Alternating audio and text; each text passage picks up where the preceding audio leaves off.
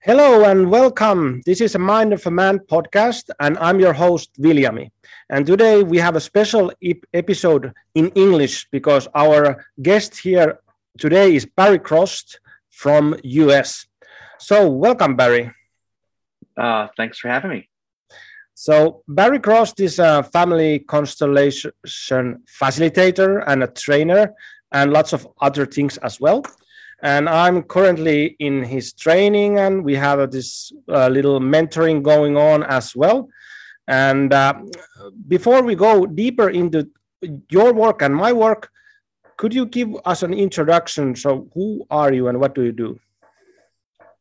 Uh, I've been doing uh, some kind of body work or healing for almost 40 years. Um, I started off as a massage therapist and I evolved into doing a work called orthobionomy, which is a really interesting osteopathic technique. And then from there, I moved into family constellations. And uh, I've been doing family constellations since about 2003. I have a practice here in Chicago, Illinois. I have people who I do live in my office, where I do some of it, all of it together, and then I work online. Um, and I'm really enjoying the work I'm doing these days. Uh, it all sort of seems like it's all in a spectrum um, and uh, I can see how it all comes together. Uh, also, I have a, a background in, in, anthropology and social science. Uh, I have a, a, teaching degree in social studies here in the United States, so I taught basically social science in the past. So I have a certain certain kind of interest. Uh, some of it comes from being a Holocaust survivor child. My father and my grandparents were in the Holocaust, and uh, I got raised in a family where they actually talked about it quite a bit. So I always had a lot of questions about uh, the world, perpetrators and victims, and um, I had lots of questions like, how does this happen? Uh, and I grew up during the the 60s and 70s, so it was like, what can I do about it? So there's always a feeling of we've got to do something. So I I really went into anthropology thinking that maybe there was something I could do uh, uh, for the world. But first, I need I knew I needed to understand why does things stuff happen. So I started about I started communes. I thought maybe that would be a model. I studied all kinds of utopian models, and I looked at all kinds of different ways of thinking about how the world could be different, as well as you know why do things happen.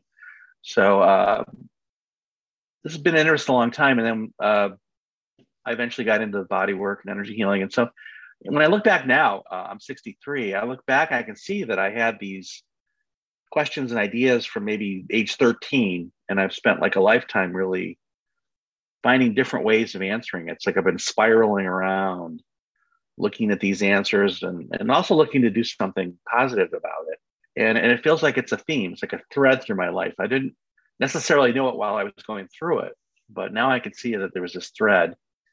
And i think now at 63 it feels like this thread has kind of come together. Now i can claim it and own it and see why i'm doing what i'm doing and uh, I'm really enjoying it now eh, more than maybe I did in the past, where it felt like a, a long climb up to the mountain. Now it feels like I'm at a good uh, place with it. So, how did you end up doing family constellations? Or was it for you a, um, just for an interest or self healing, or what was the impulse for doing family constellations for you? Yeah, because of uh, you know the Holocaust uh, being a part of my family life, and then there's trauma before that and trauma on on the other side. I, I was a pretty traumatized kid in a lot of ways when I look back now. So uh, I had a lot of anxiety and panic. Uh, I had a lot of issues, a lot of circular thinking, and I did a lot of psychotherapy, and it helped. But it always felt like psychotherapy uh, only got so far. I always felt like there was a level of issues that I had that weren't uh, accessed, and I also felt like a lot of what I did wasn't really mine. I had this really feeling like this this is not me like uh, and and we talk in psychotherapy we talk about stuff it's just like they're not really getting to what's there because it's not really me. And i didn't i felt like almost like that was inhabited by some um, old thoughts ghosts. I mean it wasn't very supernatural but i felt like there was something in me that didn't belong. And so when i read the uh, the first description of family constellations uh, I, uh, I moved to texas and i went to an open house and i saw the flyer and i looked at it and went wow that's really interesting. And i was really open to trying things anyways so I went into this thing, and it was just amazing to me uh, what we saw, uh, the, the, whole process. And my, I had a consultation done that weekend, and they, the facilitator Scott Bader, who was you know really good facilitator, he laid out Holocaust uh, constellation for me, and I I actually felt relief after it. It, it felt like it was wow, somebody's finally getting to this thing that like it's like hanging over me. Um, and I felt like I was a little less burdened. I didn't get rid of all of it, but I felt less burdened. And I also enjoyed the process of it. So I, I started taking workshops partly for me and partly just to be in service to others. And it felt like, wow, this is an interesting model. Um, and then I kept going and going and going. And then you somehow wanted to be a facilitator. What was the I, you know, some Scott offered a. a I was just taking workshops for me. I, I, even though I had my other practices, the constellation stuff was like my, like a hot, you know, like something I did. I wasn't. It, it seemed really hard. Like Scott was very good at it. I thought, oh, I can't. I, I didn't think I could do it. It was like it seemed really like wow, to be able to to hold that space. I didn't. I didn't know that I could do that. Uh, so I was I was kind of intimidated by by the, the idea of being a facilitator. But then Scott offered a A3D weekend workshop in 2000 and uh, and uh, eight. And I just thought the idea of doing uh, eight three day weekends would be a deep dive because would be I thought wow representing and facilitating and learning more about the work. Uh, and it was set up as a facilitator training, but uh, not everybody necessarily was thinking about it that way. So there was 13 of us in San Diego. It was amazing, uh, but uh, we didn't really. I don't. I didn't feel like I could really do do any facilitating at the end of that. So then I did a second facilitator training with Suzi Tucker, uh, who in English has written. She's the editor of all of Hellinger's books in English, so she really knew how to talk about the work and the concepts, and really brought Bert Hellinger into the conversation really well. So uh, after that, I felt more confident in facilitating, and also I did.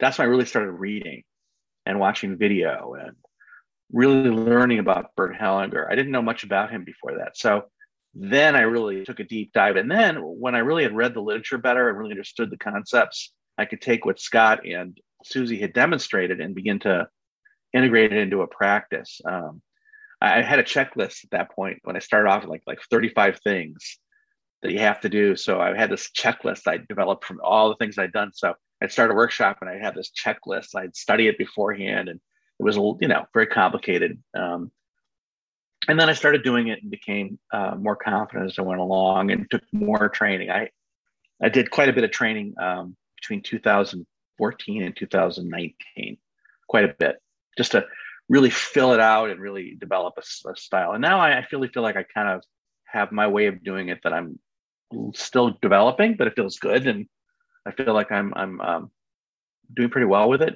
The work itself is, start, is being my teacher now, so I'm doing not doing so much training now and uh, now you started uh, doing the your own training. What was the um, thought about thought behind that? Or why did you do it? I've been very resistant to doing training myself to be a trainer because i didn't the two trainings that i did were good in a lot of ways but they, they were flawed and they didn't provide me with enough practice.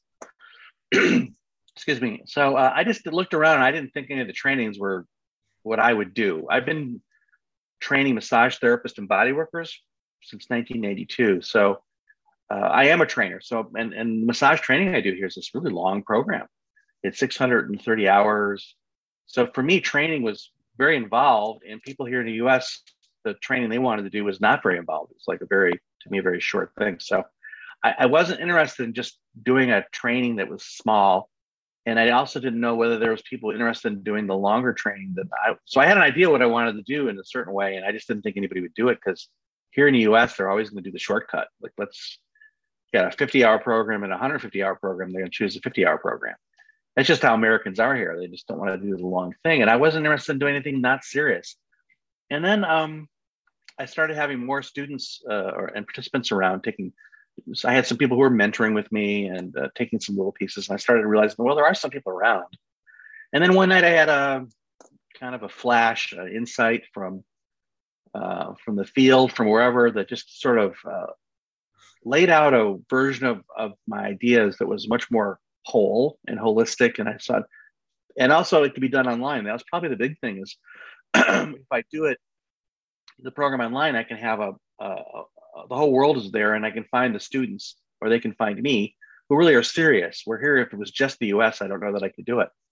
So um, I just had this vision of it all laid out one night, and then I had this idea of a virtual mentoring group. So I think the internet probably really, I, would say that's probably the I needed the internet to do it because I really didn't think there was enough people here in the U.S. just by itself that would be interested in working with me, or that I could reach here locally. So um, so I laid it all out, and I added a code of ethics, and I put it out there, and I've got ten people enrolled in my training, and I've got about 18 people enrolled in this virtual mentoring group. So it so the people are there and we kind of found each other. And and so I had all these ideas for a while, but it's like all of a sudden they it coalesced. It was the right time, I guess. And I feel uh, really good about the training that showed up. And I'm very happy with the, the trainees, the people who want to train who are showing up. It seems really good. Yeah, for me, it was also the internet saved me from I don't know from what, but COVID started. I didn't have anything to do. I wanted to do family constellation in Finland. It wasn't possible. And then I saw your workshop and I just, oh, okay, well, I will go and I will try these different trainers. And it worked, it works surprisingly well. And I, I liked your style. And then some time passed and and this situation just continued. And I, I was thinking that maybe I would like to go in a new training as well because I felt that my first training is was just a scratching for the scratching of the surface, and I wanted to dive in deeper. And I I was thinking I hope somebody does some proper online training and then one week after that you sent the message that well i have one and I, okay well so so it must be you man yeah maybe maybe maybe it was me but it was like it went like perfect. But but anyway, before we go deeper into the uh, family constellation, so my name of this podcast is, is Mind of a Man, and it it started be, as my own, let's say, journey as what is to be a man and i have been thinking about that for let's say five to six years really deeply that what is what is that that i am a man what does it mean to me so i would like to ask you what does it mean to you to be a man? That's a great question. Um, one of the lovely things that's happened with family constellations is uh, uh, I was doing some work on this topic, and um, some ancestral energy showed up that I call the strength of men. And um, I've been working with that energy now for a couple years, and it really confirmed some thoughts I had, but it gave me an experience of an ancient ancestor of mine who is a man a real man or men. And it, it really has helped me to uh, follow the path better now. So when I connect with this, this energy, the strength of men, they know who they are. They are they are fully individuated from their family systems. They are not afraid of death. They're not in a hurry to die. They're not afraid of death. And they know that their function in life is to sacrifice themselves for the family that the main biological job of man is to protect the family at his own cost of his life. And a lot of the, the aggression and violence that we have as men is connected to protection. If somebody's going to try to harm my family, I'm going to protect them. And uh, so, so that's a key thing I, I really recognize in myself. In my body, in my cells, in my biology, I am designed biologically to protect the family, the village, my children, my wife. That's like my number one thing. And my potential for violence is that. And when I'm tuned into it, now my violence has purpose and my aggression has purpose. And it's very calm and cool and easy now. And it was getting there anyways. Also, uh, the strength of men uh, teaches me that man treats his partner as an equal. And when the man protects the woman, the woman is relaxes and is calm. And then the woman nurtures the man and gives the man a reason to die a reason to live and that's really good so it's uh, i just got married again and it's, it's very interesting to use that energy in my new marriage um, so it's just the uh, uh, this this energy of the man that i feel is is uh, strong and quieter. It's not a female version of man that we seem to be asked to do here in the united states maybe the world. It's a different kind of feeling. Uh, to me the strength of men when i'm tuned you're we're, we're one with nature and we're comfortable with death and life and the world and we're at ease. It's an easiness uh, that man has and uh, I started working with Shiva, the god Shiva, and Shiva shows up for me, and it's a uh, it's a lot of fun. He's very playful in a very man way. It's a, sometimes it's boyish, uh, sometimes very physical. We wrestle a lot. We we toss we toss around each other. Uh, so there's we play with the aggression, we play with the violence, but it's it's just play. And uh, I've really so that that's really the strength of men. This uh, energy has really taught me a lot. And I've been moving in that direction. Some years ago, I bought myself this this giant spear, and I used to hold the spear because I had a theory in my head that that men are biologically uh, needing an object, a tool, a, a weapon that we're just our we were designed to hold a something. So I got this spear, and I would just hold it and tune into my inner violence, my inner capacity to be, uh, you know, aggressive. This is before I discovered the strength of men energy. And I would just hold the spear and just meditate with it, standing with it. And it felt so good to have the spear. And I'd already, so I was already moving in this direction of this calm easiness with my potential for violence and my protection to, uh, my potential to protect. I didn't quite have it articulated until more recently, but I would just hold the spear very frequently and it felt really good. I did this for a couple years on a regular basis. I'd hold the spear and just be in tune with holding the spear and listen to my body, listen to my energy as man. And so I, I was doing that for quite a while. And then doing constellations, I discovered this ancestral energy, which confirmed and expanded my sense of, of man. And now when I read stuff or I look around, it feels to me like uh, this ancestral energy is really on target. It gives me, and I think maybe that's what's missing for us is in the past, and indigenous people had this con- ongoing connection with the strength of men and we lost it. So it doesn't give it to us, but it, it, it kind of informs us about and reminds us and allows us to feel man. And if you don't feel that energy, it's harder to get it. So you have to find some way because it's a feeling. It's not a it's not a thought. It's a and it's very much in our bodies. So if you you, you said that it's very much in our bodies, I would like to ask you about that. You are a body worker. You have been touching bodies. And uh, I don't know, do you know this term called somanaut?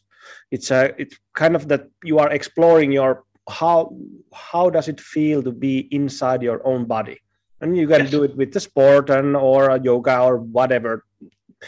Mm-hmm. Just explore the phenomenological sense of how does it feel to be in my body, and yeah. and for for me, I cannot separate that from my manliness. That there's kind of this link there because I am I'm in my body and I have testicles, I have a dick, I have a male's body, and mm-hmm. when I have founded my let's say root back to my physical body it gives me so much strength and aliveness. And i can feel that there is this quality of being a man being a biological man so can you talk about that? What what does this sound to you? Well, uh, what you're talking about is going to be a chemistry thing, just in terms of the testosterone we have. So our, our, our chemistry is the chemistry of man. My morphology, my bones, my structure is the structure of man. My and our bones determine a lot of our feelings. And my fascia is man. So I am uh, in the shape of man. I'm holding I am man. So like the whole body, this is a biological human man, and it's not a human and it's not a female straight shape. It's a very I have a different pelvis. Our our pelvises are shaped differently than women. So we're we're biologically a different different than women. So my biology says this is man. And if I try to act like a woman, it's it's just not so helpful. Um, so I think if you really tune into the nerves and the tissues, the everything in here says man and I think it's cellular too. I don't think it's just uh, the tissues. I think in our cells, like if the whatever the intelligence. So there's just there's some kind of intelligence that runs all this. I'm not running my cells. I'm not running my heart. Right? I don't run any of it. Something runs me. Make sure all this happens. Whatever that intelligence is, is in me. It's a man intelligence. And my wife has a female intelligence, and her her female intelligence has a cycle every month, and she's meant to make babies, and you know she has a different biology. My biology is meant to throw myself at a bear and like strike him if I need to. And, uh, and well, in there is also, also this aspect of if we go to family constellations from from here that accepting what it, what is. So if I'm here now sitting, accepting my body how it is, I relax. It is how yeah. it is. I have like a little fat in my stomach. I would like to it to be smaller, but it is how it is. And if I accept it, I can relax. And uh, I think, uh, well, the world is now at least your your uh, country and your culture is going through uh, this uh, avalanche of lots of confusion about this topic. So, yeah. but for me, it's it, it's really weird that if I'm here wanting to be something else that, that I'm not, I feel pain. And It's like suffering if I want to be something else that I am. Yeah. So, yeah. Well, I think a lot of uh, you know uh, the people who came here to the U.S. left because something was they couldn't live where they were, or they were failures of where they were, and and so we got all the people who did, didn't quite fit in or didn't work or weren't allowed to be, and they all came to the same place. And so you got one country of people who are like misfits, right? Where the people who stayed behind either were more successful or more comfortable or more easy, and all the people who couldn't figure out what to do, they all came here. It was not a good not a good place to have everybody mixed in. So there there is a sort of uh, psychosis that sort of started from day one. We had a lot of people who with pain and suffering and trauma, and then they were kind of psychotic, and they all came here. So America's pretty psychotic. So I think it's some of it, and uh, and it's a physical thing. So you you have people who are just in their biology very confused. Um, and here in the U.S., a lot of men feel like they have to act like women, and they're allowing a lot of women energy into their body so they can be accepted. And that's just the killer. Uh, I mean, I do all I can to keep female energy and foreign energy out of my body. I don't let my wife's energy in my body. In, in this biology, there's only man energy. And if a lot of female energy starts coming in here, it makes my man energy really psychotic and crazy and not comfortable. So I keep female energy away. And then the thing about uh, uh, if you, I think Americans don't want to accept what is because what is before is not so good. So they always want to think what would be. They're always thinking about what would be to avoid thinking about what was, but then they're never really here. So I think a lot of American culture, they're not present. So I think what you're a lot of what you're talking about is being present. We can only be really fully ourselves in the present. And we can only be in touch with the energies of the world and the universe and the earth when we're present. So so if you hate if you don't like your fat belly, and I've got one too, uh, um, you're not really present. So I'll think about the, the diet I'm going to be on, or I'm going to think about uh, uh, some other thing instead of being present to my fat belly. But if I'm really present in my fat belly, it's likely not to get too fat because I'm pretty calm. But if I start worrying about all these things in the future, my belly's going to get fatter.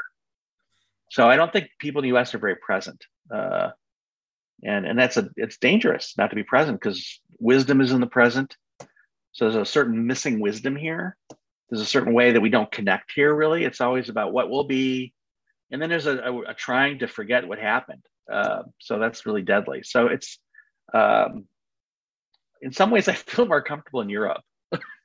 uh, we have also our problem. Uh, we have our problem. no, I know, I know. You have everybody. everybody does, but I just I feel more comfortable with Europeans in, in Europe in some ways because I think it's a little less. Feels to me like Europeans are more present, not perfect, but more present to who they are. Um, at least that's been my experience so far. I don't live in Europe, but I've I've been traveling to Europe for constellations for some years, and I felt much more at home with people who are present. So not so much Europe, but people who are present, who are really here, and you're encountering people who are really here. It was really delightful to me. Yeah. So we are already talking about family constellation and stuff, but um, uh, I would like you, to, if, if I would like to go a little bit backwards and ask you to tell us what is it is. What is family constellation? It's so hard to describe it and it's so uh, there's lots of people telling this and that about family constellations. So i would like to hear from you what do you see? What is family constellations? Well it's a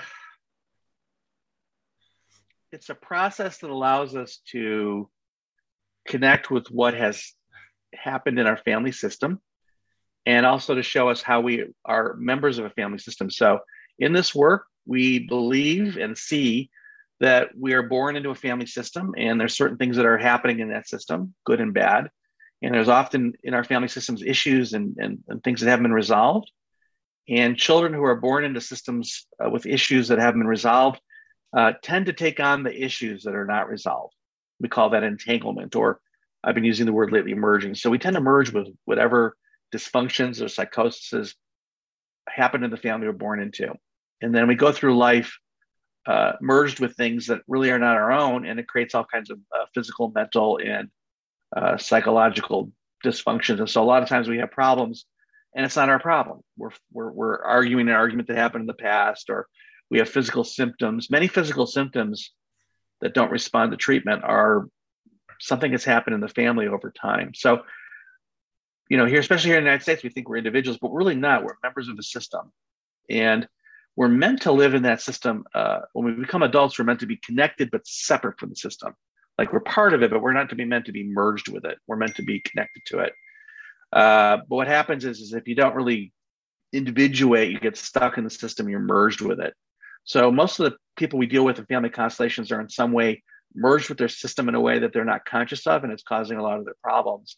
And so in family constellations, we're trying to see what happens so we can actually help them see and release the issue, uh, honor the issue in a certain way, um, but really uh, individuate from it, separate from the issue so that the person can lead their own life and be connected to the system, but not merged with it. So that, that seems to be constellations these days is how to unmerge people from their system in a, in a way that's really not helpful and how to get them to use the system as a resource. And we do this through uh, there's some kind of energy we can call it we call it the knowing field uh, so we we have a field of energy we can connect with these what happened we can read the system we can look at it and see what's there we can feel it we can see image from it we can uh, set up people to represent those things in a group and they'll actually uh, speak as if they're in that system and so we can sort of see what happened and what what's out of order and find a way to order it uh, the founder of the work, Bert Hellinger, actually uh, came up with uh, kind of these natural laws of the family called the orders of love. And in family constellations, if we really pay attention to the orders, we can look at a system and say, ah, they're out of order because they're not honoring and being aware of these natural laws. And if we can sort of figure out how to get them back to following those natural laws, the system relaxes, becomes more present, uh, becomes more at ease. The client, who is, who's everything here, uh, relaxes, is more present, more at ease, uh, more themselves, and they they begin to see what they were merged with as separate from them. So rather than being merged with their grandfather, now they see the grandfather as different. And then also they're in relationship with the grandfather. When they were merged, they weren't really in relationship with him. Now they're in a relationship with the grandfather, even though he's dead, at least with his, his essence. And now there's there's a real possibility for love because there's they're in relationship. So there's a re- restoration of, of uh, relationship. There's a restoration of energy flowing. There's a restoration of use of our families being resources, not sources of trauma. Um, and I think it's a way to help us to evolve and grow and become men. And uh, well, that's that's a, that's a start. so you talk about orders of love, and uh, I've been fo- uh, following the family constellation, let's say, field of facilitators, and it's a wild, wild west out there. Lots of different stuff, and people are you. It is kind of good thing. People are exploring different types of ways of doing this work and uh, applying different kind of other methods and other philosophies. So, could you talk about the importance of the basic orders of love that why we have to ground our work to that. Yeah um the orders of love are like gravity or centrifugal force. They just are. And you know they're acknowledging what is. And, and they really are these certain things that are there. And, and i don't i totally think they are they exist. And so you can't just uh, uh, come in here and put some shamanism in or put some other system in here and, and just think it's going to heal a family system. The, the, the, re, the way you can hand, heal a family system is through the orders of love. So you need to know them. Uh, And if you're not using the orders of love, I, I would say you're not doing family constellations because when Hellinger developed it, that's the key. That's the key thing we're using to determine what is wrong, what is disordered, and then what is needing to be resolved. So if you're not using the orders of love, it's not family constellations, I don't think, and and I don't think it's very helpful if you really want to work with the system. The orders of love are an amazing way to help a family system. If you want to work with a different system or work with some other dimension of human reality, other things are great. Shamanism's great, but shamanism isn't a great thing for family systemic dynamics. It doesn't really help there. It's it's not made for that. It doesn't really see that. Doesn't really resolve it. So the orders of love are these natural laws in a family, and the the the, the first law is that everybody uh, in the system belongs.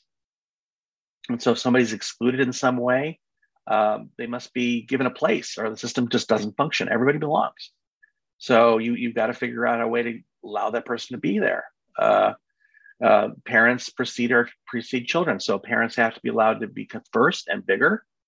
Also, the, the, the balance between a child and a parent is always unequal you can't be uh, bigger than your parents and give them anything really. It's all one way thing. So if your parental relationship is damaged you're going to have problem in life. If you think you're bigger than your parents and then you're going to have problematic problems in your own relations. And if you are always allowing someone to be bigger than you you're going to have problems. Because if like with my wife she's not bigger or smaller than me we're equal. So if i treat my wife like she's bigger than me we're not going to have a good marriage and if I if I'm bigger than her, we're not going to have a marriage. So we have to be the same.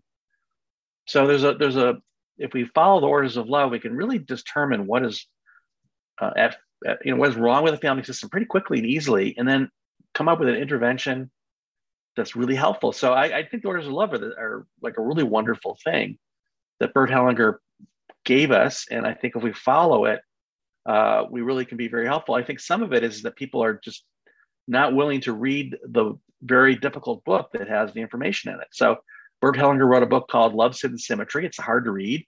So you can read it a couple times, like I have, uh, and get it, or you can not read it and bring in shamanism or uh, mediumship or the fairies or something else to replace it because you didn't bother to read the book. I think anybody who's read Love's Hidden Symmetry uh, and really gotten it is going to be pretty committed to using the orders of love in service to the client and the family system.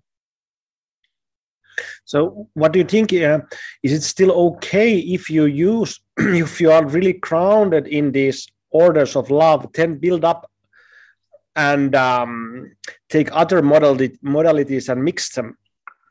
And yeah. how how would you kind of mediate that? And what's the good way of doing that? Because people are doing that anyways. I think you've got to see whether or not if you're going to do something from another system, is it uh, helping you to see the disorder using the orders? Does it help you to use the order of loves or does it replace them? And I think what I'm seeing is people are, are replacing. I actually think people doing most of the mixing don't actually know the orders of love. So that uh, I think you have to, there's that. But when I use the order, when I use other things, I just make sure they work with the orders of love. So I'm, I, I use the orders of love in my body work all my bodywork techniques. Uh, if I'm going to do something shamanistic, I'm going to see whether or not my shamanism works in as a collaborator. So they have to collaborate with the orders of love. They can't displace it. And what I usually see is people are displacing the orders of love, but I don't think it's a problem um, bringing other things in. Though I don't know why they should, because to me, family constellations is an amazing model. There really isn't a big need to bring in other things. I mean, certainly personal style stuff, uh, but I don't really see the need to bring in uh, lots of other stuff. You want to bring drumming in, so a lot of people want to bring in drums and and and things like that. That doesn't really affect the model if you bring in drums or if you add other uh, objects and rituals. I don't, I don't think that's an issue. But uh, if you bring a different paradigm in, how does that paradigm work with the paradigm of family constellations? And you have to be pretty thoughtful to take two paradigms that don't really work and put them together. I mean, that aren't really uh, um, they're different, and put them together and expect them to work. And that's what I see people doing is they're they're not thinking about it. So when I bring something in to family constellations, family constellations is my dominant model when I'm doing family constellations. Anything else has to work well with the family constellations. I'm not changing paradigms. I might bring in different techniques, but all the techniques are in service to the family constellation paradigm or the theory. Does that, does that make sense? Yeah, yeah, it makes sense. And and for me personally, I don't I don't understand what happens with those people who do like well let's say five week weekends of workshops uh, and then start facilitating and being and calling themselves facilitators because I have done like two years, three years of family constellation work, and I still feel that I don't know anything about it. Well, maybe okay, I do know something about it, but I see that the field is so vast and the the layers of understanding they are like I'm peeling myself and peeling peeling this understanding like an onion layer by layer by layer and i there's a lot of thing to understand and to go through yourself and to learn to how to facilitate. And when you have that knowledge and expertise after years of training and doing your your own self developmental work then you can add some other stuff and then start working with some other modalities if you know them and then you can do it. But i think the problem is that you don't have lots of people don't have a, a, good foundation on the family constellation and then they add something to that and then they get mixed up.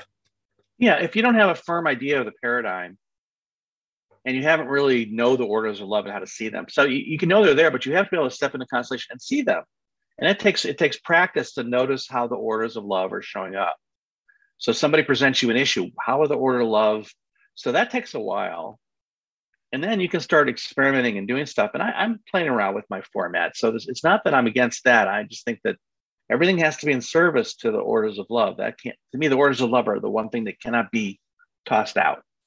And I think that you think about Picasso, he didn't start off with cubism. He started off being able to draw a bowl of fruit really well. And, and you can see in his work, he has mastery over the paint.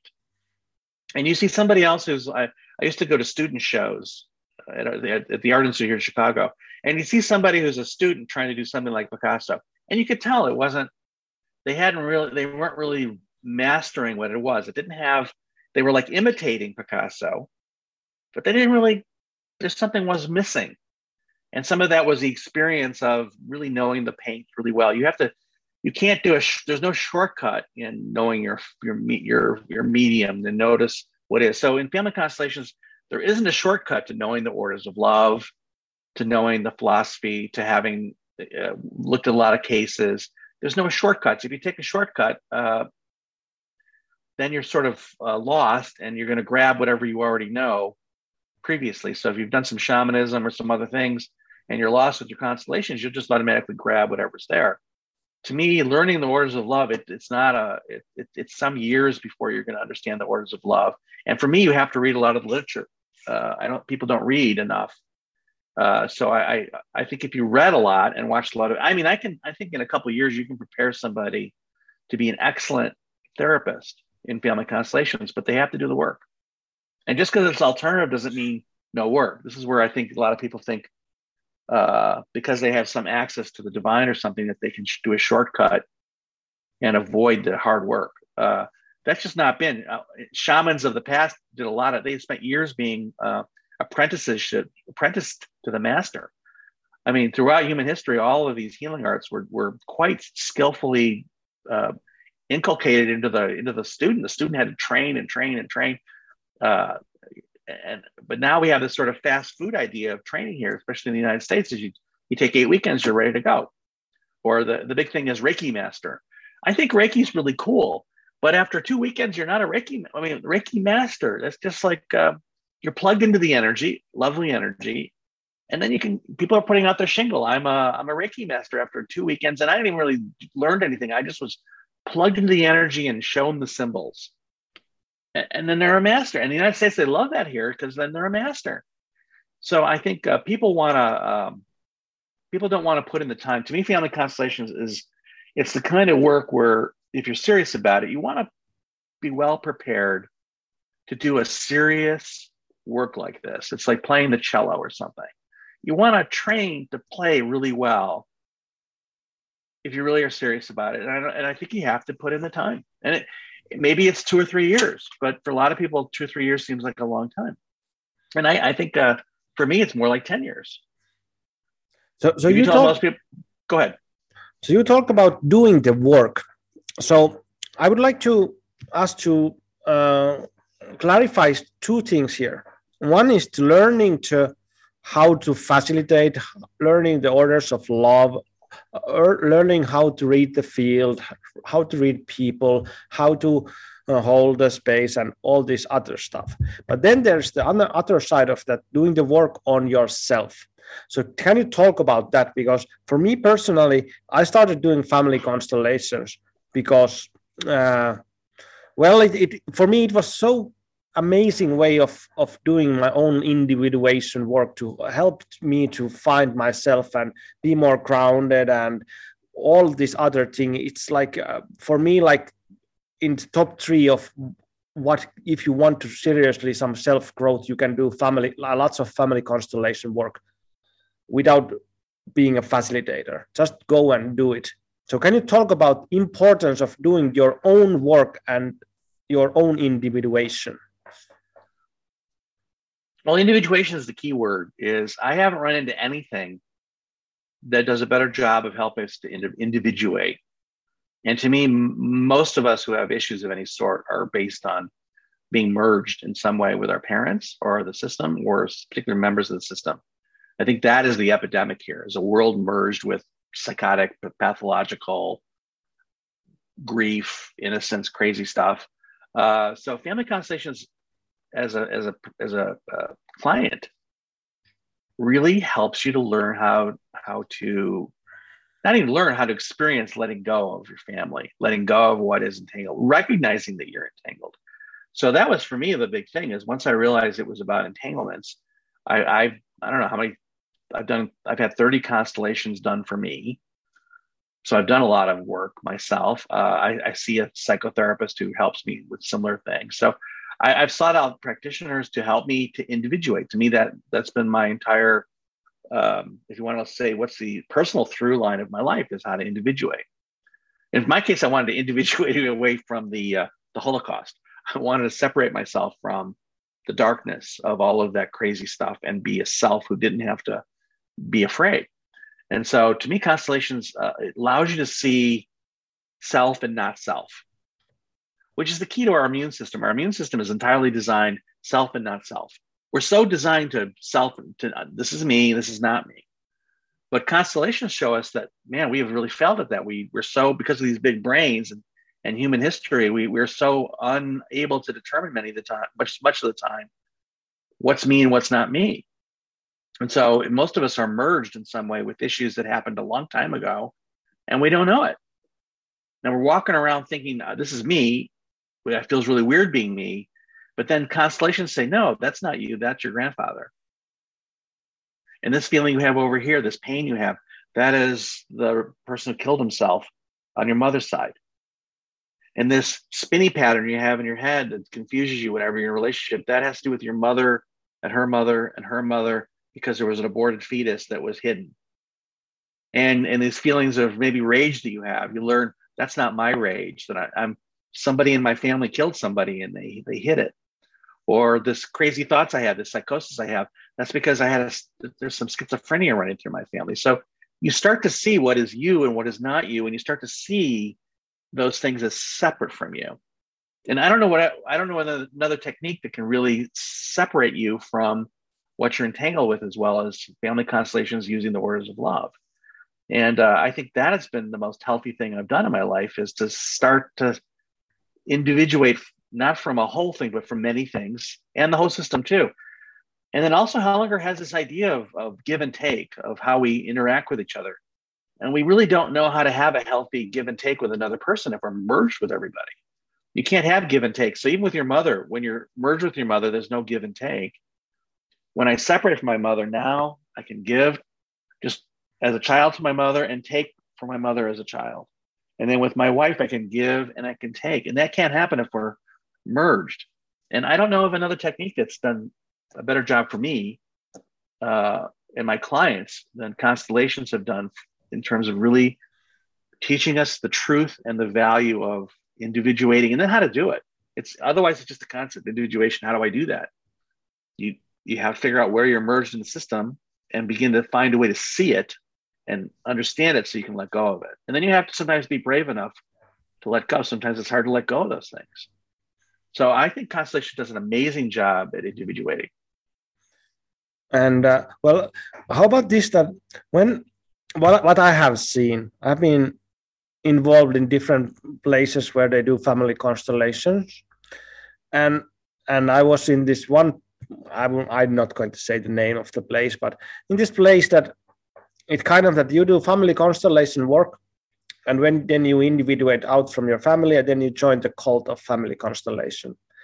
Kind of like and uh, i said my in my finnish podcasting we did a podcast with my teacher and i said that family constellations are not your family. And I mean that those guys who do you do the family constellations with or the association you are involved, or the religious cult or whatever is that's not your family. Like I lots of people doing family constellation and then just jumping into a next kind of place where it's it's kind of substitute for your real family. And then well, it happens a lot. So yeah, well that's that's that that's that uh that's that big small thing again so if if you're merged in a certain way with your system where somebody's got to be bigger and you're smaller, you're always looking for somebody bigger than you to be a substitute for your parents. If you if you haven't really take if you fully take life from your parents, then you no longer need the bigger person, right? So I take life from my parents. Now I'm free to live as a human being where in my life everything's going to be equal unless I have children and then they're going to be smaller than me. But if you haven't fully let separated from your parents, you're still oriented towards something having bigger than you. So you can do a constellation and free yourself by some things, but then you're looking for somebody else to take the place of the big thing. What's that big thing? And so a cult is basically just super parent. And I think if you're really, and if you have some parts of you that are maybe, maybe some of the wound that you have is, is precognitive, so it happened to you in the womb or as a child, you have these precognitive feelings of needing to have some bigger thing that keeps you safe. I don't know what it is, but I need some bigger thing to keep me safe. I'm still merged with this idea of a bigger thing must keep me safe. So I spend my life looking for a bigger thing that keeps me safe. And I do constellations, but I'm still looking for a bigger thing that keeps me safe. Uh, a, guru or maybe maybe the spirit and God. I think that's part of what's going on in constellations is even even Bert Hellinger at the end was looking for some big thing to sort of this the big thing we're sort of like not you know non-cognitive babies and so i think that's what's going on is if they really have done healthy family constellations um, they want they naturally want equal relationships. Someone who's done a really successful job with family constellations and has really individuated requires and needs and provides equal relationship. They don't actually they don't do that. They can't. If they really let go of their parent, they no longer really know how to take and give from something bigger. They've already done it. They let go. They they had their time with their parents. They've let go. They receive life. Now, as an adult, individuated, all the relationships are like this, or unless you have children, in that case, they're smaller. But that would be a good uh, indicator that you've really individuated from your parents. You no longer have any need in your body or your mind, your spirit for something bigger than you to keep you safe you only want equal relationships or, or smaller ones with your children. That'd be a pretty good indicator that the natural orders of love are working for you and that you're really individuated. If you're still wanting that big thing, I think you're still merged. That would be my guess.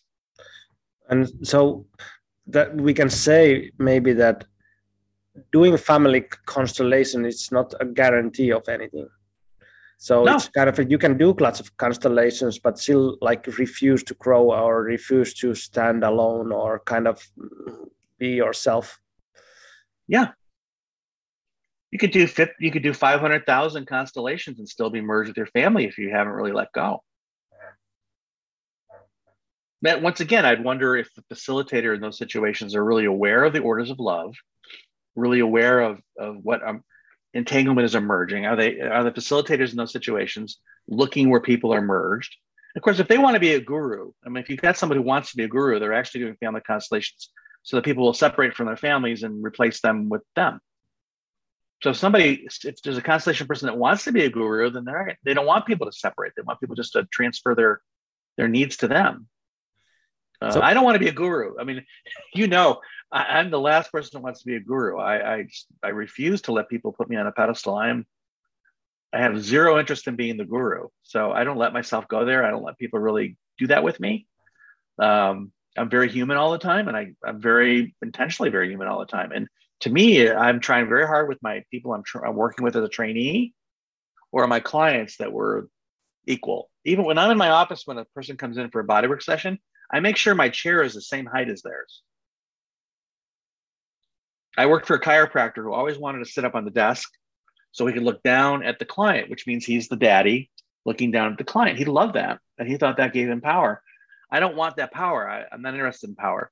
So I am always either equal or if I have to make a choice, I'll make my chair a little smaller than my client. But I I always sit equal or smaller to my client, never bigger. And and the same thing with Zoom or anything I do, I am the same or smaller. And that is a healthy way to be a facilitator it's a healthy learning from family constellations and i think that's the orders of love teach us i think that's once again the orders of love are very very smart about how to be in relationships uh, that's why i just so big on people learning about them i just think they're so good. And they are what is. They are what is whether people want to like it or not. They are what is. And they're not restrictive. They're not limiting. They're just very fundamental laws. If you follow them allows us to have love and dignity and strength. And I don't know what I don't know another healing art that does a better job than that for, for that particular those particular issues and systems and families. So so how about the healing about healing? Like you do first did different kind of healing and family constellation I hesitate to call it healing because I, at, in the word healing, I fear fear that there is uh, this trap, and I think it's the trap that most of the people who start doing healing they have to kind of con- have to kind of have the battle with the savior syndrome that i am the great healer so yeah. can you a little bit talk about that because that's like that happens so often when you start uh, noticing some results or whatever healing modality you are using and family constellation is one of them well, I've, I've, I've, been involved in something called orthobionomy, and we always very strongly say the client heals. We just facilitate their healing. And we talk about spontaneous healing, we talk about self correction. So, my idea, when I use the word healing, and, and it's hard to maybe keep everybody in my definition, healing means the client does the healing, their body does the healing. I'm merely showing their body how to do it if it's missing the understanding, or I'm supporting their healing, but they do the healing. I am not doing the healing. Uh, maybe I'm the healer, but they're doing the healing. Uh, so I, I, I use the I don't use the word healer for myself too much, but but I use the word healing, but I mean they heal and I support their healing. Their body, their energy knows how to heal, and if we follow the orders of love, it's spontaneous. In, in a constellation, when we when we finally show somebody what really is true, it's sometimes very spontaneous. What happens? It just happens. So, so me, I don't. I love the word healing because to me it means the client has the power to repair and heal themselves if they're given help. But it's a funny word though. It gets used because a lot of people want to be the healer. Once again, they're making themselves the big one, and they get and then you can't heal anybody if you're trying to be the, the healing from a big place isn't going to be very effective. It's gonna. It's not going to really help people uh, let go. You're just going to like, and that may be what's happening in these constellations where people are following the guru. They're being healed by the guru, and so they don't really they don't really individuate. They just become they just move it around. It's like moving the furniture around instead of really doing it. But in, in terms of orthobionomy, I've had 27 years of experiencing how the body heals itself long before I encountered constellations. And I can feel it with my hands. I have my hands on people and I feel the body changing. I can see the results on the table. People self heal. They can't heal everything themselves. If I'm in a car accident, I need surgery. But many of the things that pro- are problematic are self correcting. And that's what I mean by healing. So I'm comfortable with it from, from that perspective.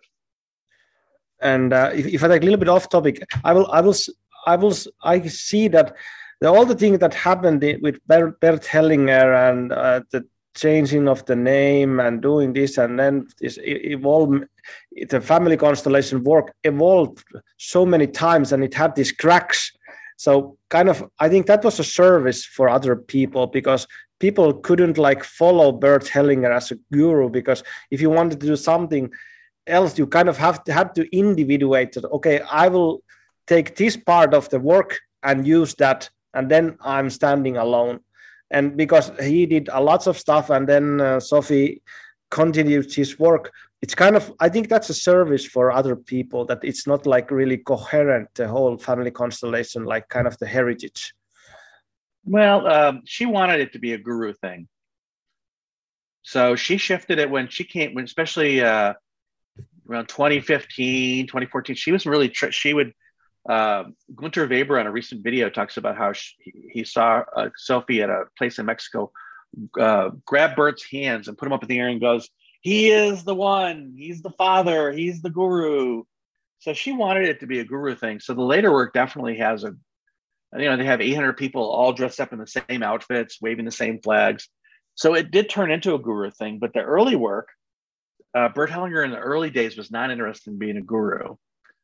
Uh, he didn't really even train people. So the, the, early work wasn't developed by Bert Hellinger. He was only interested in doing what he's doing. And even if you went to his trainings, he wasn't that interested in, in you being being a guru, but he also wasn't interested in really training you. It was really just himself. The work you should you come there, you pay him, he does the work, he leaves. So he was never really that involved in training people and creating the thing. Uh, Sophie became more interested in turning it into a thing. Uh, if anything, Hellinger seemed to always get into conflict with people, collaborating with him in conflict with people. So he tended to not not collect people. He tended to be he would say things to people were a little harsh, and so he was sort of the, uh, not a real guru kind of figure. But later on, she, she did a good job of making it more of a. When he was in his 90s, by then, you know, late 80s to 90s, she had made him into a guru by then but definitely the early days, a lot of those people uh, who developed the work, they just picked it up themselves. They got together in Germany and they just would get together and practice and learn, and they sort of had to figure it out. There, there wasn't following Bert Hellinger; he just didn't allow it. Okay, so then I go. I will go back to that earlier topic uh, about the healing. Um, how do you know that you have done enough constellations yourself? What what's I did ask this one time. Maybe I didn't ask that for you, but maybe in the in the group. That how do you know? When have you individuated well, enough? Uh, I guess when you get there. I don't know. Um, I think there are times when you want to get help, and there's times when you need to do your own work. And I encourage. I always give homework because I don't want to do the work for my clients. They still have to do the work. So if my clients are doing the homework that I give them, then they don't need a constellation as often. If they really are pursuing taking the, the lessons they get about the orders of love and they take the lessons of a constellation and they work with it, they probably don't need as many constellations. But if they need help, they need help. So uh, I'm 63. I've probably done 30 constellations for myself. I don't know that I'm done getting constellations, but I haven't gotten as many recently because I feel like I'm doing my work, and I don't really. I've I've learned the lessons of constellations. So constellations, the family constellation work has taught me a lot, and now I'm learning how, as an individuated self, I'm trying to take responsibility for myself. So maybe it's maybe you need less constellations when you really finally individuate enough that you feel responsible for your own healing and, and really continually have a regular practice of working on yourself and you need less help. But I don't know that you would never, never need a constellation, but I don't need them as often. Um, it's like at some point you take off the training wheels off the bike, but every once in a while you still need to take the bike in for some repairs. And so uh, I think people who are need to have some help getting enough individuated enough that they can easily take more responsible and start having it. You have to have, I think everybody needs some regular practice of healing themselves. And so I don't know. Uh, it's probably different for everybody, but there probably is a certain level of ease in the self that would mean you need less constellations. But I don't know that I'll ever not need constellations. I might need them less frequently as I get older. Maybe at some point I'm fully individuated and I don't need them anymore. I would say then, I could safely say if you're fully individuated, you don't need constellations probably anymore. They would not be useful if you're fully individuated, no merging at all. I don't think you need constellations. I think you're done. I think the work has done its job if you reach that place. And so that's the goal for myself. I would like to be fully individuated, and I'd like to help everybody who wants to work with me, including my students and people training with me. I'd like everybody that I can to become fully individuated and not need a family constellation. It's like a, a, secure attachment. I don't see anybody in my practice pretty much that has a secure attachment style. They pretty much have individuated from their. If you're really secure with your parents, they, they've pretty much individuated. So another way to look at it is how can constellations help help you to have a secure attachment enough with your parents that you let them go? Because that's the real security is you can actually say, "Mom and Dad, thank you for life. Now I live my own life. Uh, thank you," and they walk in your walk in your own life. So I think that's where attachment style comes in. I'm, I'm, you know, another way to think about it is I'm trying to get everybody, to, including myself, to have a secure attachment. So, so how, but how does it work? I do understand what you're saying, and in the start that you in you take the life from your parents and then you live your own life. But what about in your own life? Like for me, my parents live next door to me, and I'm I'm uh, every day with them because of my son and other stuff as well and uh, probably because they're getting old i will probably help them more and they help with the kids and it's kind of the family is alive there at the same time. So in the start you said being connected and also separate at the same time. So can you describe this place where you are connected and separate at the same time that you can live your life as well? You don't have to kind of get go away from your parents. Well, if, if I'm still merged with my parents, I still need something from them, or I haven't taken something. I can't really fully take life from them if I'm still merged, because I'm I, I, there's no separation. There's like no the energy can't move if we're like one. So there has to be like a space for the energy to move as move across. So when I fully take my parents, fully fully take my parents, and I fully separate from them, we're not merged anymore. They're still my parents, and now I can be connected to them. And now they are a resource, they are love. I love them. We have a relationship. It's good or it's bad, whatever. Maybe I'd never seen them before. Maybe I decided that my parents are bad people. I don't want to be around them. But I'm I, I can I'm they're still giving life in some way, even after they have separated. Like I think your parents are always in some way your connection to the life force. But I'm a separate person from them. Now, if your parents are living next door when you're a separate person you're, and you're not merged with them, then you have the relate. If you like your parents and you get along with them, then you you you interact with them. And if you hate your parents, you move away. So I, I think in you know cultures and the indigenous people they lived together in groups with the same people for generations, and they but they were all individuated, living together separately but connected. So I I think uh, um, Stephan Hausner says the longing to belong to our parents, to belong to them, to be merged with them, is the source of most of our illnesses, or serious illnesses. So letting go of this belonging to our parents, letting go of this merging is really the key to being separate and individuating, and then sep- and then accepting love. I, I lived with my mother for the last uh, ten years of her life, and uh, I took care of her. But I was so conscious that she's the mother and I'm the child. She's she's the big one, I'm the little one, and so I I did everything for her. And at the end, I was managed all of her affairs. I put her in a home. I took care of her up until the end of her life, but she was the parent and I was the child, and we were separate. And so we had a loving relationship. I took care of her, but uh, I did it as an individual. I mean, maybe not, maybe not 100% all the time, but primarily I was individuated enough from her. And then I didn't resent it. I, I just cared for her because I, I loved my mother. I cared for her because she was my mother and I respected her and honored her. And she came first, which is a natural order of love, but also because I loved my mother and I was grateful to her. And she had the, the best ending that she could have for her. She had a very hard life.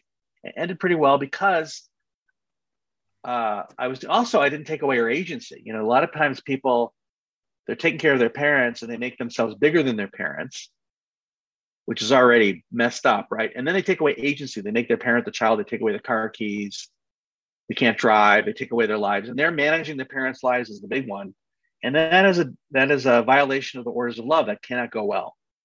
You're going to get resentful. You're going to get angry. It's problematic. You have to help your parents as child. And if you're individuated from your parents, it's so easy. Much well, it's much easier to take care of your elderly parent if you're individuated. And also, that's why it's sometimes easier for the youngest child to take care of the parents. They're the farthest away. So sometimes the youngest child seems farther away from the parents, and they have an easier time taking care of the parents. And the firstborn sometimes is the hardest time if they haven't fully individuated taking care of the parents because it just feels like they're being pulled in more into their parents not separated from them So good for you. I think that's great. Yeah, and I think it's good for me, and, and I think it's good for my parents as well. I hope. I hope. And uh, well, maybe we will turn the volume a little bit into the dark side of things for a moment. I would. There's one big topic that I would like to talk to you about, and about the victims and perpetrators, victim perpetrator dynamics, and shadow work. And you you said that you wanted to that your clients or your or people you work with do some do the work themselves. Go home and do your work. And for me personally one the most important works that i have done is kind of this well jungians call it shadow work. So getting to know your dark side your all those things inside you that you have suppressed all the nasty thoughts, all the aggressive things, uh, sexual desires, and other stuff which are not suitable for the, uh, let's say, a civilized person. So, can you talk about that a little bit about this? First, what uh, importance of doing shadow work or understanding your own shadow, then let's go to the victim perpetrator dynamics. Well, I think some of the shadow work is a lot of our shadows are not our own shadows. So one thing is is getting closer to like what's my shadow stuff and what's like merge stuff from the family system. And I think if you've got a lot of darkness in there, it probably isn't yours. I don't know that your your average person has a lot of shadow that's really that horrible. So that's some of the reason people don't look at it. Is it's not all there. If you look in there, it's like, oh my God, because it's not yours. So if you actually clean up some of the family constellation stuff, I think it's kind of easy to start to look at your your own shadow. So I think you can do that with meditations in the mind. I encourage people to work with the mind i tend to uh, encourage people to work with internal family systems where they're working with their wounded child parts that often are part of the shadow work. So uh, meditation is a good way. Uh, i make suggestions about Jungian stuff. So i think doing the shadow work sometimes you can do a constellation about the shadow parts as well. So i think it's helpful for people to uh, learn who they are and not be afraid of it. And a lot of the judgments we have about those parts is comes from the this this the entanglements in the system this need when we're merged with the system, we're very caught up with uh, innocence and guilt. Innocence and guilt is a big part of family constellation work when we're merged. If we're individuated, innocence and guilt doesn't have much power over us. So we can look at our shadow parts without innocence and guilt and just see them. And, and then come in relationship. I think the key about shadow parts is to be in relationship with them. I see you. How are you? What do you need? What are you about? Really to speak and know them I, I think that's the key is if you're in a relationship with yourself and those parts, and I talk to those parts, set them up, set up your aggression. How are you? What do you need? Why did you just tell me what your words are? Listening to your aggression. Uh, being in relationship with your shadow, then it isn't really shadow. It's just like things that are hidden that you don't you don't let them out, but they're there for you. They're resources then. But I think cleaning out your uh, cleaning out the stuff that doesn't belong helpful. I do a regular uh, meditation where I, op- I I go into my heart chakra where for me, a lot of the shadow stuff is in my heart. And I go in there and I, I do like some house cleaning. I go in there and I, I deliberately take things that are shadowy that don't belong anymore to me and I throw them out, out the window. I imagine my heart's up, it's like up on a tall building and I just throw things out and I sweep and I clean. I have this regular visualization of sitting with, encountering, tossing, sorting, uh, um, uncluttering the things in my heart that don't belong or getting to know the parts that do belong and giving them a place. Sometimes I can put those parts on the shelf or give them a room. So it's, um, it's these are easy exercises to do, but they're hard to do these exercises if you're still merged with the system, if you're still merged with shadow parts that are not yours. So I think it gets easier after you've done a few family constellations. I think it's easier to do your shadow work and it gets easier and easier and i think it's required. You, you can't have any parts that are hidden like that because if they're hidden um, they get things get they not they feel like they're excluded. So it's similar to the rule in family constellation where the system does not tolerate something that's excluded. Things have to belong. They have to have a place. So all of your shadow parts have to have a place for them to be well. And so and like jung jung would say that if you are not aware of them, they will be projected outwards. And if you do yeah. a healing work or a family constellation facilitating, you will project your unconscious stuff there yeah. and it will have an effect. so you cannot to kind of have to do it yeah and I, and I think it really if you're still merged with your parents right you're still they're big and small you don't have the kind of the power you need to manage your own shadow stuff so once you're starting to separate from your parents individuating it gives you all kinds of power as an individual. But then you take that power as individual and then you start using it on your own shadow parts your own work. So there's a way that that the parental uh, issue of separating from them opens up your capacity to self-evaluate to heal to explore to really become a self a self that in- includes the shadow parts. But it's hard to really do shadow work if you're still merged with your family and merge with your system. I think that's where constellations um, even though it's shadow work isn't what we you know pr- primarily promote the shadow work really becomes easier once you're separated from the system and your parents in that way and you're a, a self who can now and I, I, have regular like i say i have regular things i do to work with the, the parts of myself. I do all kinds of different things and I, I recommend things to my clients that they do their shadow work and certainly facilitators uh, do you'll i'll be asking you as a trainee in the training program to do stuff like that uh, i think it's important uh, because you really want to be a, a facilitator you want to be an individuated self who's facilitating you don't want to be a person merged with your system facilitating. And this this gets back to what we were talking about earlier. Why is people bringing all kinds of other things? They're bringing all kinds of things that are bigger than them when they're feeling small. So I'm in a constellation. I'm feeling small and helpless, and I, and I don't know that words of love well enough to use them. So I bring in other big things to help me: shamanism, uh, uh, plant medicine, uh, drums, uh, reptilians. I bring all these other things in that are bigger because when they're bigger, then I'm safe because there's someone bigger around because I'm small. But if I'm in the constellation and I'm feeling big and individuated and a self, uh, the only person and thing I need is me. I'm the only resource I really need in the constellation in terms of my role as facilitator. And there's the, and I can fully help the client when I'm really there and I'm really an individuated adult. That's that's the goal at least.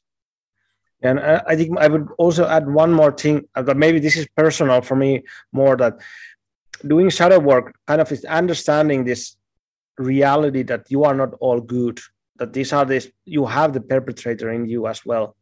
And if you are not able to kind of handle that rea- that reality that you are also capable of doing bad things, that that's like part of your, I would say, soul. That uh, if if you are in the place that everything is good and shiny that i'm just a pure soul here and just having this experience and all the bad things are outside and what i see many times if we're talking about reptilians and the conspiracy theorists they are projecting that evil outside themselves that we are the light workers of the world we are just here for the healing yeah. and but there are the big reptilian aliens or illuminati or or deep state or whatever that's the evil outside and we are fight, fighting against that and then well well maybe i would say something about we had the conversation in a facebook group that somebody said that well i'm i'm uh, uh, accounting these reptilians or fighting them in the astral realm or whatever. And i'm i'm just like looking at that text like that's like perfect description on, on shadow projection that i'm not able to look at my shadow that my my evil that i have this evil inside myself and then i will project in somewhere maybe i do a little bit plant medicine and then i'm in those astral planes of whatever that because my imagine our mind can create all these worlds of whatever and then we are like these are the fact of the situation illuminati ruins the world and we have to fight that and then i'm like yeah. no I, I, think that uh, first of all uh, uh, constellations teaches us not to judge so severely like the when we're merged with the family system we have a very strong sense of guilt and innocence and good and bad and when you when you individuate, you lose that that whole innocence guilt thing that a child needs. The child needs that innocent guilt thing because it keeps them from dying. You know, it's, it's part of the shame and guilt and everything. It's all part of surviving. But once you're an adult, you're taking care of yourself. You find others to, to be resources for you to keep yourself safe. You don't need that. So when you're looking at your shadow parts as, a, as an individual adult, you don't see them the same way. You see them as dear things, sacred things. Uh, and also a lot, if you clear a lot of that out, it's not quite as, so some of the darkness and perpetration energy isn't yours. So if you take out everything out, yeah, I've had, I have what's left after I've cleared everything out that's not mine. Well, I'm I can be selfish, I can be narcissistic, I can be this or that. Okay, I have that in me, uh, and, and, there's no good. It's no then there's no darker, there's no lighter, there's no good or bad. There's no it, none of these things have to be judged that way. They're just facts. I have this capacity to this. I have this capacity to this. This is just things inside a human being in general, and these are just things in myself, and I can live with them when they're just human. These are just being human. And I think it's hard to see what human is when you're merged with your system, especially if it's got a lot of dark stuff in it. So just being a human being, I'm a human, I'm an individual human. I've got these parts. Hello, parts. How are you? It's a very different experience when you don't judge them. And I think constellations do teach you not to judge what's out there that way, because uh, judging the world from innocence and guilt is a is a child's way of doing it, who's merged in their system. And that's some of what you're talking about needing to have reptilians. That's also part of someone has to i have to be innocent or i'll die. And someone has to be guilty so that i'm good. So that that's right away tells me there's magical thinking of a child who's merged right away. That's that's a definition of anybody who's using that language is probably merged with their system uh, an individuated adult or a man or a woman they don't they don't say things that way They just because it doesn't make any sense it's like uh, no uh, and i don't think indigenous people judge themselves that way. It's just this is who I am, and and they're good things. Uh, you know, you have light and sh- light and dark sides of it. All those things that are inside of us are helpful for the right circumstance. You know, if I need if I need to be a violent person, it's right there. Well, but I think, but I also think a lot of that perpetration stuff is is not in there. So a lot of that typical shadow of our perpetration stuff. I think if you really clear the system and you're in touch with the strength of men, there isn't a lot of per- perpetration. You want to get back to that topic perpetrators are usually almost every time I run into a perpetrator, they're five year old boys or, or younger. Perpetrators are almost always small boys who have very uh, disorganized attachment style with their mother, and it's almost always about mom. And I don't think I've run into a single perpetrator in constellation that wasn't really a little boy trying to be a grotesque monster uh, outside.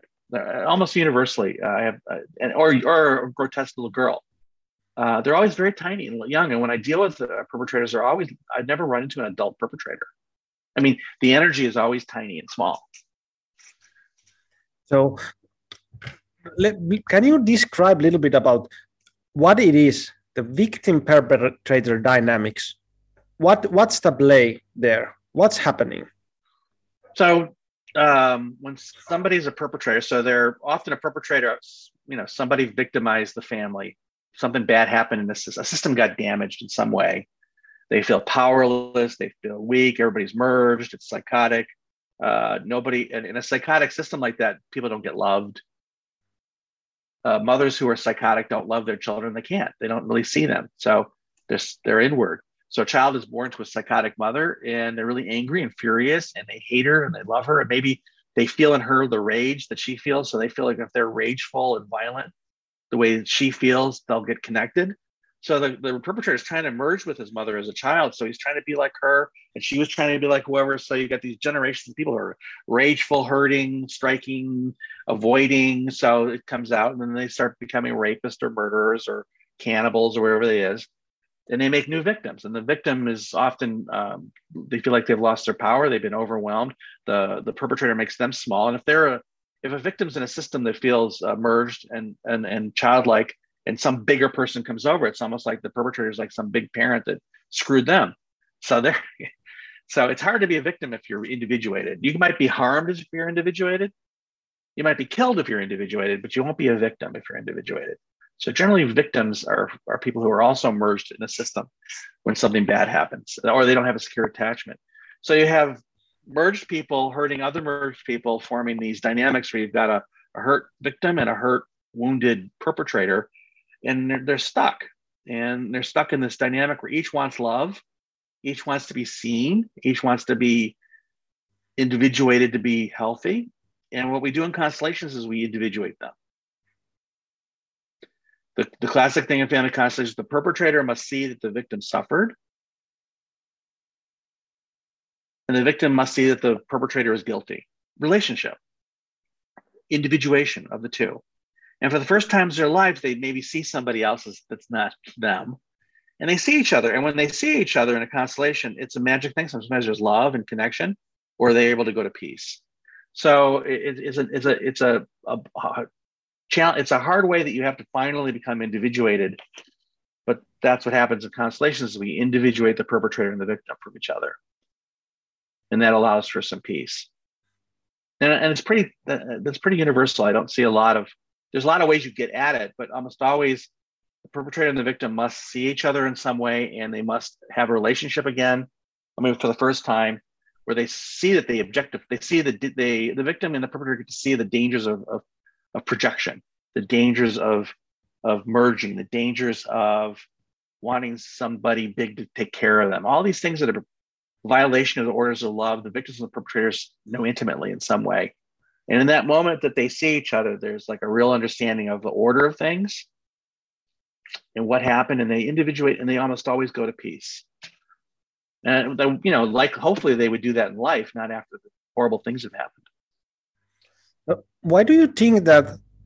Well, well, I'm when I'm looking at the world right now, when I'm looking at politics in Finland and uh, politics in your country, and uh, and I see a lot of this victim mentality, a lot of this kind of that people are victims of whatever, and of course, I don't. I'm not saying that that there, this is not a harsh place and there's perpetrators as well, perpetrators as well but in in finland well actually in your country we are always looking out for the nazis that i hope the nazis are not not here or the neo-nazis or the extreme right wing in finland and uh, i don't re- remember who said it that uh, that it's like we have a lack of right-wing extremists in Finland, lack of Nazis, because they are always we are just looking at them that we need. We, there's the kind of these victims all over the place, just looking for the perpetrators, and uh, well, of course there are extremists there, but they are so small minority. But the the big amount of the people there are the victims are there. These there's a lots of people who are living through the victimhood. So what do you well, what do you think about that? Well, some of it is what we talked about earlier uh, about projection. So the projecting out, there's some bad dude. So the question is, what are they? You know, why are they projecting, and, and what are they projecting? So there's another group. So you have victims and perpetrators, and then you have concealers, the ones who conceal. Because of innocence and guilt, uh, innocent people like to conceal things instead of guilty people. So sometimes the victims are actually concealing. They look like victims, they're concealing something that their family did. So their family did something really bad, and then they make themselves victims because they're concealing the fact that they did something bad. So that's some. Sometimes I think it's. So when I see victims, I wonder, what are you concealing? What did you do? And sometimes they did something really bad, and they're concealing that. So here in the United States, you got a lot of people who came here, changed their name. So they did something bad thing in France, and did something bad somewhere in, in you know, and they came here and they changed their name and they pretended they're good people now. Right? And but then they, the tendency probably would be to become victims uh, all you know that would be probably the tendency is to be sort of like oh bad you know so i when i see that i, I always wonder like what so victims are people so when the victims are doing that i wonder all right so what did you do? What are you concealing because at some point uh you, you let that go why are they not letting it go what did you do so uh, that's been a big insight lately is i'm looking for the concealers so I would wonder, and if I was in your, you know, your country, like, what are they concealing? What shitty things did they do during World War II that they're ashamed of, or they were weak? I mean, so there's usually some shame, I think, with the victims. They're they're shameful about something they did or did not do, and rather than confront their shame and go, all right, we we we screwed up, uh, they're they're blaming it on some big dude. But it's also once again, it's it's some lack of indi- If they were individuated, they wouldn't do that. Well, at least in, yeah. Go ahead at least in Finland. Well, I went to school, 12 years of uh, public school, and I haven't, they didn't mention once that there were uh, uh, these camps in Russia as well as in Germany. We talk about a lot of what Germans did and all these concentration camps and all the people who died. Not a single thing they mentioned that the Russians did the same and much more. but it's right. that's the shadow of communism uh, around uh, uh, over fin- Finnish landscape or something like that. So that's sure. one, uh, that's one big thing.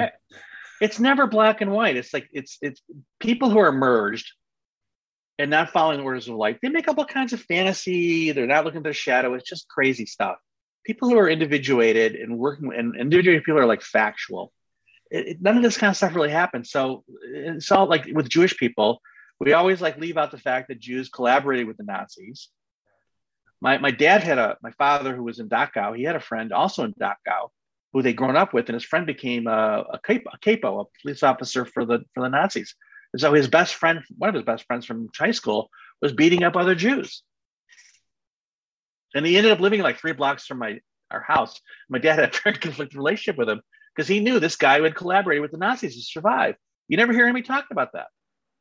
Everybody's like, or or with Africans, who put the black people on the ship? It wasn't white people. Uh, Africa had slavery for generations. Uh, they actually taught the West a lot about slavery the African tribes grabbed those people up, handed them over to the white people to put on the ship. Now, of course, the white people were giving money and you know guns to get the, but they were they were they plugged into an existing slave system. So, but we never hear that. We never hear who put this. So I think, but unconsciously we know that. So unconsciously, I would imagine African Americans know other Af- Africans put them on ships, and they're the real perpetrators. But they can't. They're not blaming those Africans. They're blaming people here or people in Finland. They're they're blaming people for other stuff. So there's a lot of projecting other stuff around. And when you get down to the real facts, it's as we know in constellations, the story is never the real story. It's never the, the real story is always quite different, and uh, you can only find it by stepping into the a, a kind of a certain state of mind. So in constellations, we go into this phenomenological place where we see in a place of non-judgment, and all of a sudden, like we become Sherlock Holmes, we can see the facts. So I think here in the U.S. and in, Den- in Finland, I think it's just all that projection is just hiding something. So what's hiding? So I write little notes all the time. So as soon as I hear a victim, I go, "What are they hiding? What are they? You know, what's what's being hidden there?" Because uh, every every family has every single family on Earth has victims and perpetrators. Every system has it. Everybody's been both. It just, it just that's a fact. So why does that? Why is it showing up for this family? Why are they so much perpetrators? Why is this other family being victims? So then you get into the particulars. Why did they go? Why are they on that particular side of the fence? Or sometimes you have people who are in both. I, I, I have a lot of times I'll have a sister. One sister is connected to the colonial invaders, and other sisters in, connected to the indigenous people who were invaded. So you have to get into the, the what's going on, but it's almost always all projection by people who are merged. Uh, that so you want to you want to. What's my answer to solving the world as a problem? Is individuation. Individuation is the answer to the world right now. That is the epidemic. There's not enough individuated adults on the planet. Did you know who said the same thing 50 years ago? No. Carl Jung. So no, that, that was of course that was his uh, uh, solution as well. But hey, let's go to the, our my last topic uh, before I run, run out of mental batteries. And this is the last topic. Topic is uh, that maybe uh, the only thing that well, I have been uh, doing your workshops, and uh, we are in the same Facebook groups and have these conversations and and stuff that. And ninety nine percent of maybe ninety five percent of time, I agree with you uh, with many stuff. But there's there's this one point that I do not see eye to eye with some things with you, and uh, uh, I would like to have a conversation about it. We don't have to have a debate about it, but I would like to um, bounce these ideas. So you talk about uh, uh, about this um, that we used to have kind of this. I, I would call it the noble savage idea of that, we used to have something good or or something um, rites of passage stuff that help us to heal or some uh, or the cultures help helped us to individuate or stop step into the strength of men more easily.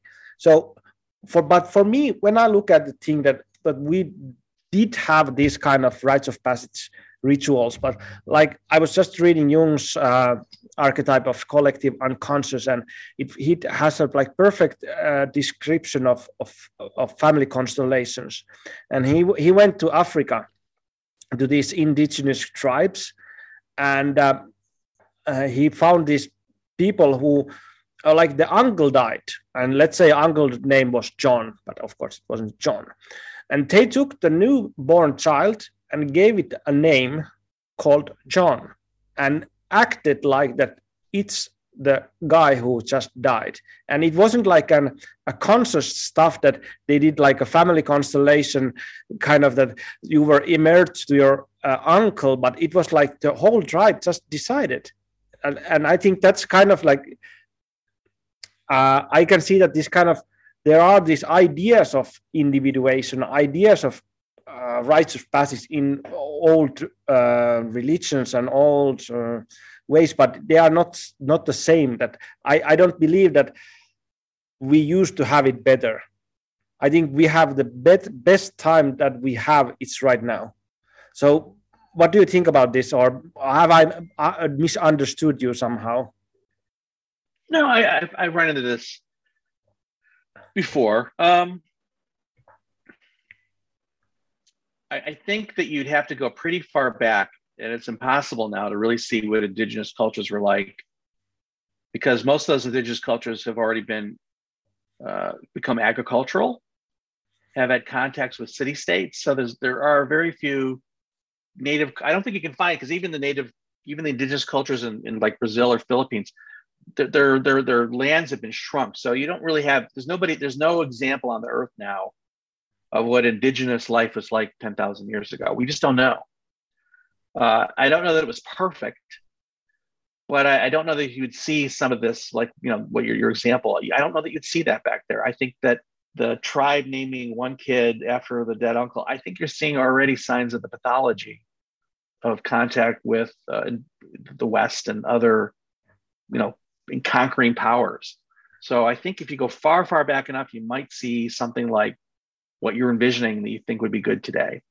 I don't know for sure. Um, maybe today is best. It doesn't really matter. To me, it doesn't matter if I, I go back to those places because there's, generally speaking, like most social scientists are trying to make normative models out of pathological societies. So all the social science I studied in college, it's about U.S. and and U.S. is a, is a how you can't make any. It's like this is how a bad society is. So you're going to make a judgment how human beings are. So I prefer going back a little farther back just to see what human beings were like before, before westernization, to get some idea what is a human being. Um, so that's why I like to go back, and, and I don't think all ritual processes are necessarily good, but I think they're we don't have anything like that today, so we're missing something like that. And if we can make something better, I think that's great.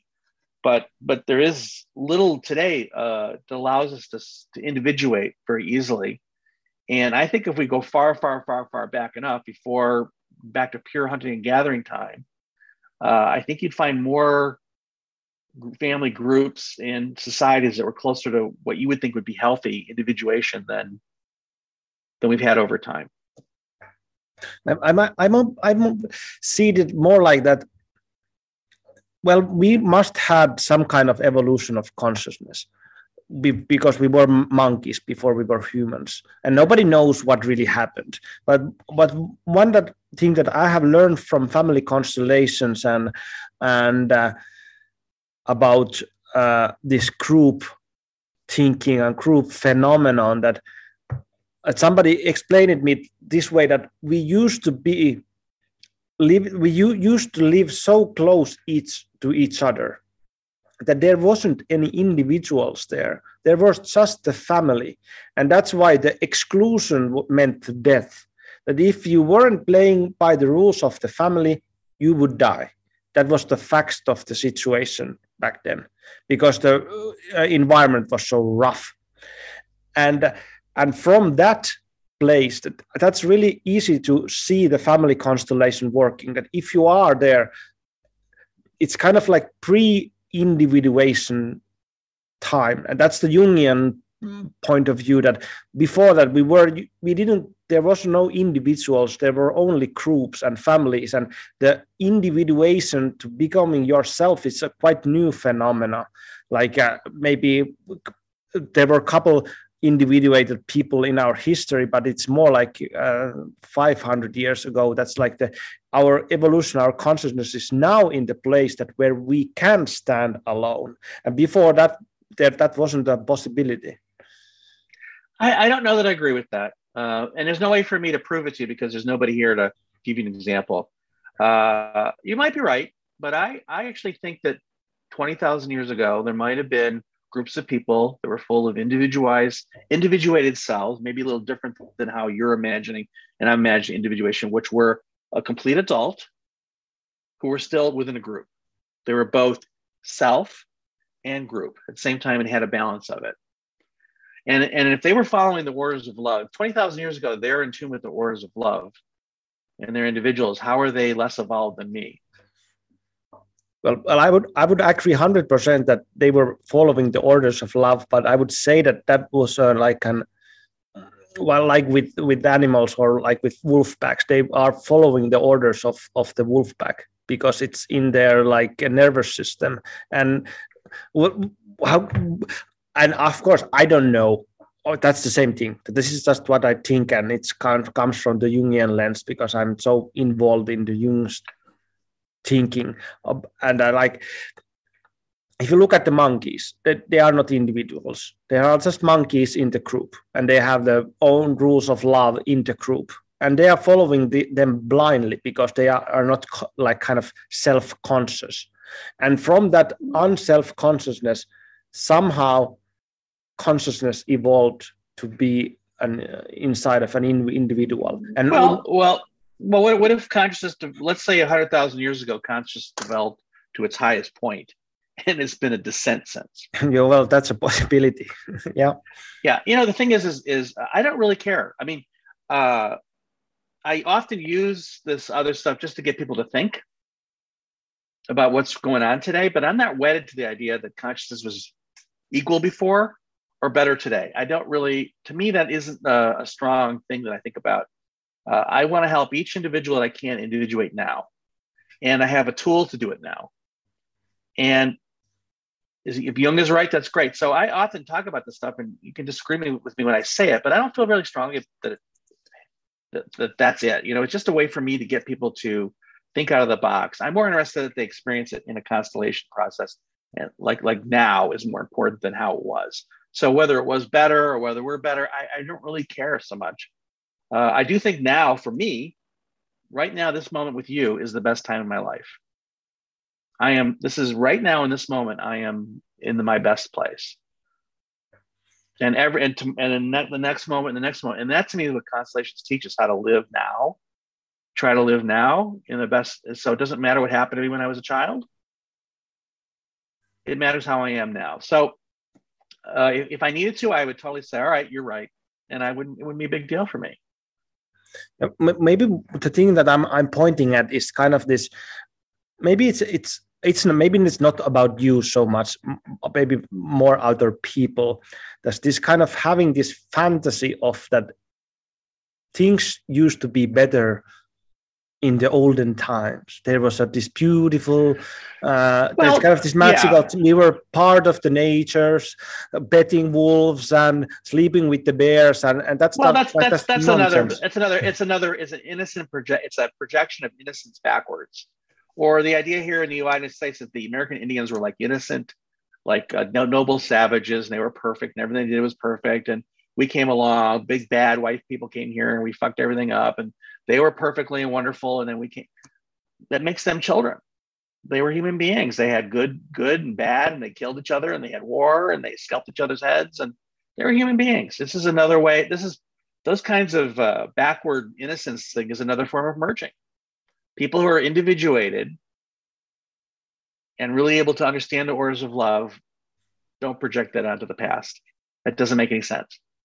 I love that backward innocence. That's like perfect because maybe that's the what I'm pointing at. What's like uh, bothering me, bothering me when people do this kind of thing. And oh, I, it bother it bothers me all the time too. Oh my god, yeah. And and I, I do of course know that we have a lots of things we have lost in the past and we have lots of things we should learn and and for me doing men's work the number one thing that we are not we don't have the rites of passage uh, system for individuating boy to men that's like the for me what i see that like the biggest hole in in uh, in this world the one of the biggest holes in men's world right now that we are not we don't have these rites of passage when we are stepping out from the boy world to be a man. Yeah i agree and, with that. And so i so i reference the past. I don't i don't know it only matters that we come up with a, a rite of passage for us now and that it's good for us now and that it serves us now and it doesn't matter whether it was better or worse before, really, just as long as it's good now. I think this comparison making the past, but I think it doesn't matter whether the past was better or worse because we're here now. That to me is another kind of false thing. Like, were we more evolved before? Yeah, who did? Were people more evolved or more innocent? It, it only matters where we are now. So, are we the most evolved right now? We are. I mean, then let's be. You know what I mean? It just matters where we are now. And so. I don't get too caught up in uh, uh, this idea we are we have we evolved to greater consciousness maybe? Is it automatic? No it's just like it, you know i see a lot of people who's you know they talk about this current evolving consciousness and there's spiritual bypassing left and right.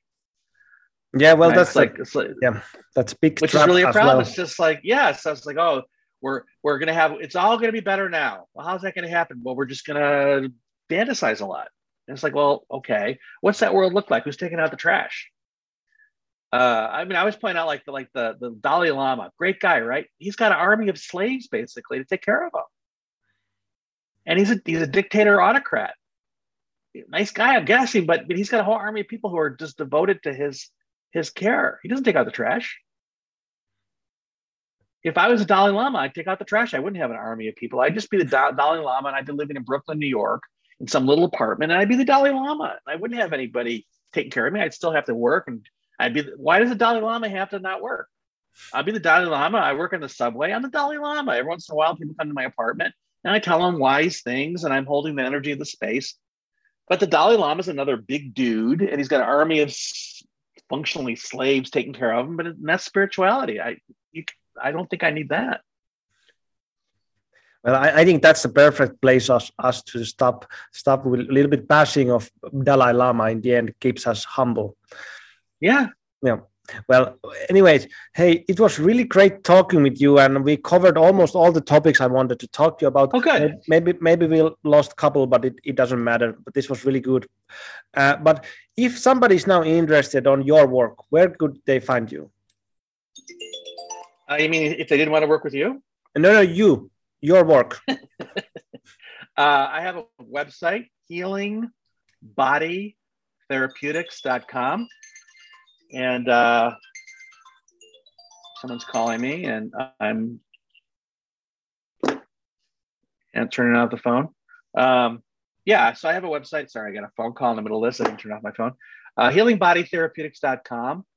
Or if you're on Facebook, you can go to Family Constellations Chicago, and I'm on Facebook. And you can also email me at uh, Barry Krost, B A R R Y K R O S T, at mac.com and you can talk to me. And I will put those in the, the description of the podcast as well. Well, I didn't need to say them then. yeah, as well. So, uh, but hey, thank you a lot, and uh, let's let's do it again later. Let's let's do another podcast. We we will we will we'll, let's do another podcast. Hey, if you're listening to this call, listen to this podcast, and you want to have us talk again, let him know and we'll do it again. Yeah, please. And uh, if you want uh, Barry to answer more question about family constellations or or whatever is happening here, please ask those questions, and we can put them on on the next next podcast. Yeah, and if I'm not available and you need to work with somebody, uh, here's another person to think about. Okay. So hey, thank you, and uh, see you later.